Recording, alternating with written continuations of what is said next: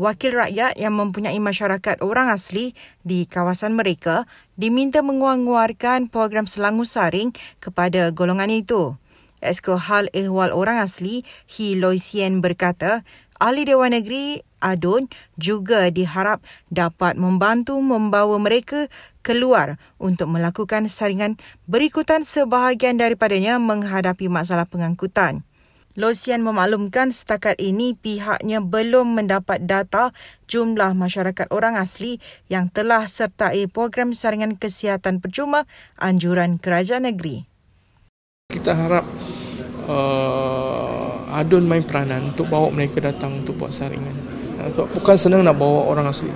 Sebab kadang-kadang mereka uh, lebih uh, percaya dengan dia punya perubahan tradisi tradisional tiga daerah yang paling besar Sepang Kuala Langat dengan Ulu Selayong tiga ni. So kita harap mereka orang asli juga uh, ada kesedaran untuk keluar beramai-ramai untuk menjalin salingan percuma ni. Kerajaan negeri melalui Jawatan Kuasa Perumahan Kesejahteraan Bandar dan Pembangunan Usahawan cakna dan memandang serius terhadap keperluan di kawasan pemajuan berstrata.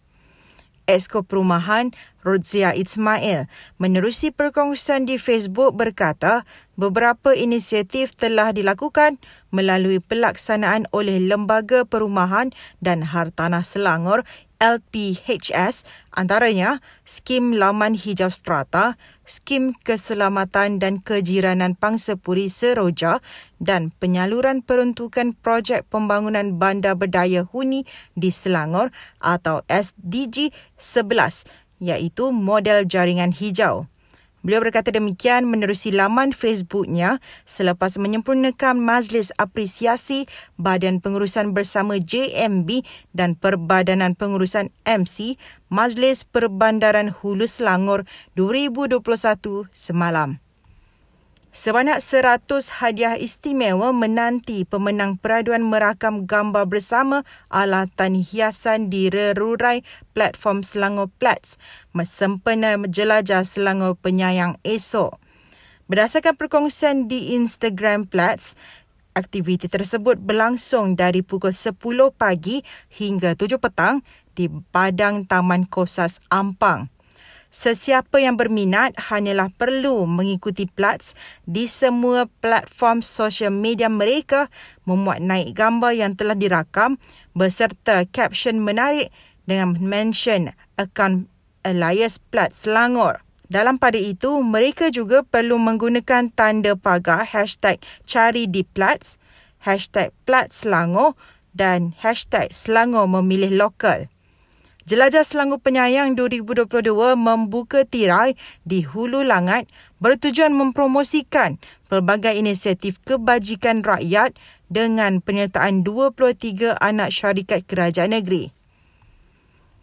Majlis Perbandaran Hulu Selangor MPHS memperuntukkan RM100,000 bagi geran khas komuniti hijau sebagai usaha meningkatkan kesedaran penjagaan alam sekitar kepada orang ramai.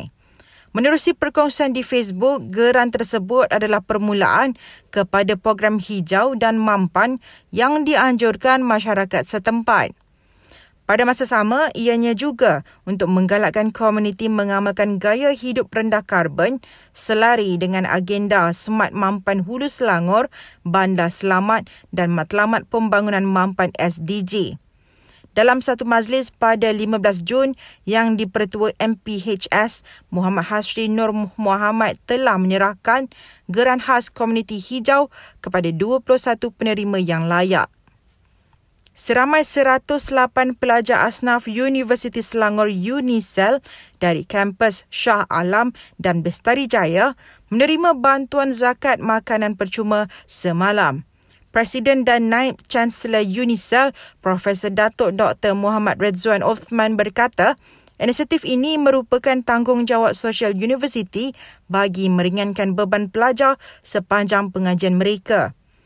Majlis penyerahan tunai makanan pelajar asnaf UNICEF disempurnakan oleh Profesor Datuk Dr. Muhammad Rizwan Othman di bilik mesyuarat Senat bagi kampus Shah Alam, manakala bagi kampus Bestari Jaya, Penyerahan disampaikan oleh Timbalan Naib Chancellor Pembangunan Pelajar dan Jaringan Komuniti Profesor Madya Dr. Hamdan Datuk Muhammad Saleh. Sekian semasa hari ini, terus layari platform digital kami dengan carian Media Selangor dan Selangor TV. Bertemu lagi esok.